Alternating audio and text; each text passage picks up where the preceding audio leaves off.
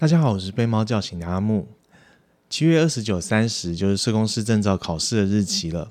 那在这边呢，我也想要先感谢一下小太阳社工师。小太阳社工师是一位经营社群平台有成的前辈。那他最近也在他的脸书上面分享了一些有关于他对考试的心得，还有重点。那也欢迎大家去追踪他的脸书或者是 IG。所以这一集我也想跟大家分享一下我在准备社工师考试的一些心得。如果你现在正在准备社工师考试的话，我相信你也跟我一样，从小到大已经经历过大大小小各种不同的考试了。在准备考试的过程当中呢，可能前几周我们都会很有动力、很有冲劲的在念书，但是到后来，这股冲劲、这股热情渐渐被消磨之后，我们会开始觉得说：“哎呀，好累！准备考试的压力真的好大，都快要念不下书了。”如果你是一边上班一边准备考试的话，那消磨的精力更是一般人的两倍，于是到后面你会开始自我怀疑，觉得干脆不要念了。我到底在干什么？为什么要考试？为什么要念书？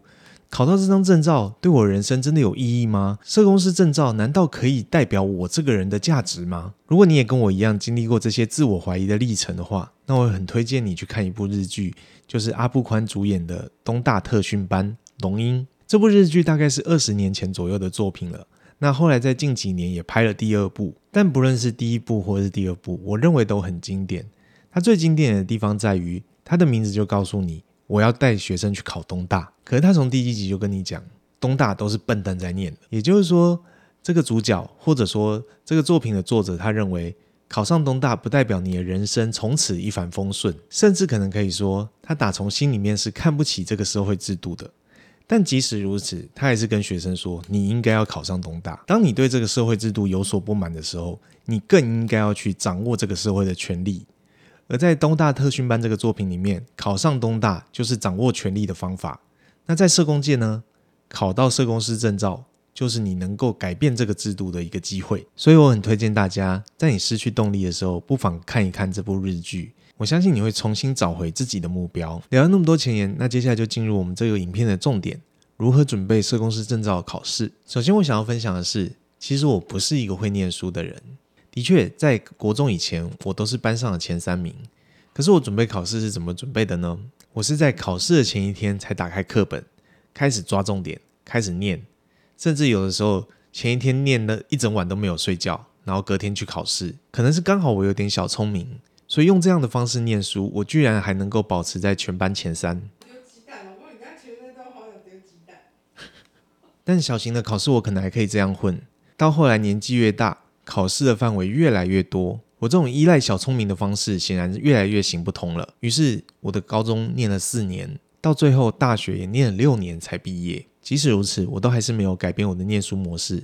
直到我遇见了 Freda，他从头开始教我怎么念书。怎么准备考试，也是他帮助了我，让我认真的准备三个月之后，取得了社工师证照。所以在这边，我也想要跟大家分享我重新领悟到的念书以及考试的技巧。首先，距离考试已经剩下不到两个月的时间了，这个时间没有办法让你在一本一本课本拿出来念了。在准备社工师考试的时候，你一定要很清楚的点就是配分比例。以社工师证照的考试科目来说，有分一般科目跟专业科目。一般科目呢，就是国文。而专业科目就是像社会工作、社会立法与政策等等这些科目，它们的比例分别是十趴和九十趴。光听到这个比例，你就可以知道，你国文考得再好，它就是只有占十趴的比例；你国文再烂，它影响也不大。所以到了考前的一个多月，国文只要写写考古题，训练一下体感就好了。那再来就是专业科目的配分比例，所有的专业科目都一样。选择题五十分，申论题五十分。考社工师考试最重要的点是什么呢？你们可以去看一下近年的录取分数，大约都是在六十分上下。这代表什么？这代表我们只要全部都拿到六十分，你就可以拿到社工师证照了。这个六十分，我们可以把它很单纯的分成选择题三十分，申论题三十分。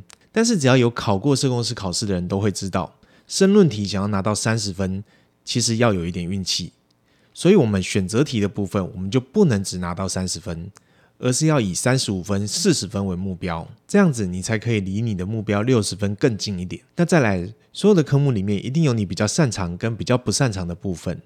比较擅长的部分，我们想办法拿个七八十分；不擅长的部分，至少也要拿个五十分。这样子平均下来，你还是有机会拿到六十分的及格分数。听到这边，你是不是也觉得要拿到社工师证照好像没有那么困难呢？接下来我们继续来讲如何准备考试。我刚刚说到，在考前剩下一个多月的状况，已经没有时间再让你拿起课本来慢慢念了。这个时候要做的是什么？写考古题。你要准备至少十份以上的考古题，能写越多越好。我有听过有人是准备十年的考古题，以社工师一年考两次的频率来说，那就是二十份考古题。写考古题可以做到什么呢？帮你抓重点。你要在考试前不断的练习写考卷，一直写，一直写。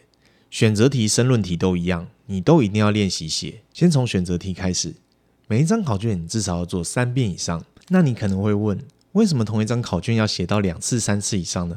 因为那是要帮助你去找出那些其实你没有那么懂的重点。比方说，同一个题目，你第一次答对，第二次答对，第三次也答对，代表这个重点你很熟。那如果有一个题目，你第一次答错，第二次答对了，那代表哦，你在第一次答错之后，你就已经掌握了这个重点。但如果有一个题目是你第一次答对，但第二次答错了，那就代表你第一次有可能是猜对的，那么这就可有可能会是你疏忽掉的重点。而且不断的重复练习考古题，有一个好处就是训练你的体感。体感是什么呢？所谓的体感就是，当你看到题目，即便这个题目你不熟，可是从选择题里面的四个答案里面，你光凭感觉就可以找出正确答案。但如果你体感不够好的时候，你就会发现四个选项都好像是对的，四个选项都好像是错的。所以一个科目。你累积了十份、二十份的考古题，你就有相当程度的体感。这样子，当你上了考场，就算你遇到不会写的题目，你也能猜出个七八成。第三点，我想要分享的是写字，这个是 Freda 提醒我很重要的一个重点，因为他是念哲学系的，在哲学系的考试里面，全部都是申论题，没有选择题，所以他对申论题相当的有感觉。写申论题最重要的是写字的速度。现代社会，大家都是电脑打字、手机传简讯。你会用到写字的场合越来越少，大家最会写的是自己的签名。所以到了考场，你写的字比别人好看，你写的字比别人快，你就比别人多占了一点优势。写申论题还有一个重点，就是你要条列式的列出重点。身为一个考生，你要站在阅卷老师的角度去想，你看到什么样的答案纸会是让你觉得舒服的？国家考试里，所有的阅卷老师他们看的都是扫描过后的答案纸。当你扫描下来之后，那个答案看起来越整齐，阅卷老师看的就越舒服。所以练习把重点条列式的写出来是相当重要的。所以既然要练笔练字，那么练习自己手写的方式把笔记写下来，这是最重要的。虽然在网络上也有很多的学长姐分享各自的笔记重点，这些都很有帮助。但是我认为，你就算拿到了这些重点，如果你没有自己亲手写一次的话，它都还不算属于你的。以我自己的考试经验，到考前最后。我的笔记只剩下这样一本薄薄的，它的内容呢，全部都是我亲笔写下来的重点摘要。而我在考试前最后的那半小时，我就只要看我自己的笔记就好了。所以在考场，如果你看到有人在考试前还拿着一本厚厚的课本在念书的话，你就可以在心里面偷偷笑他说：“哼，这个人一定考不上的。”讨厌鬼！我今天的分享大致就到这边，祝福大家考试一切顺利。如果有各路学长姐也有一些考试心得的话，欢迎你也在底下留言做分享哦。考到社工师证照之后，才是真正学习的开始。我个人认为，我是在拿到证照之后，才真正的学会如何当一个社工。希望今天的分享会对你有帮助。喜欢我们的影片，请记得订阅我们的频道哦。那我们就下次再见，拜拜。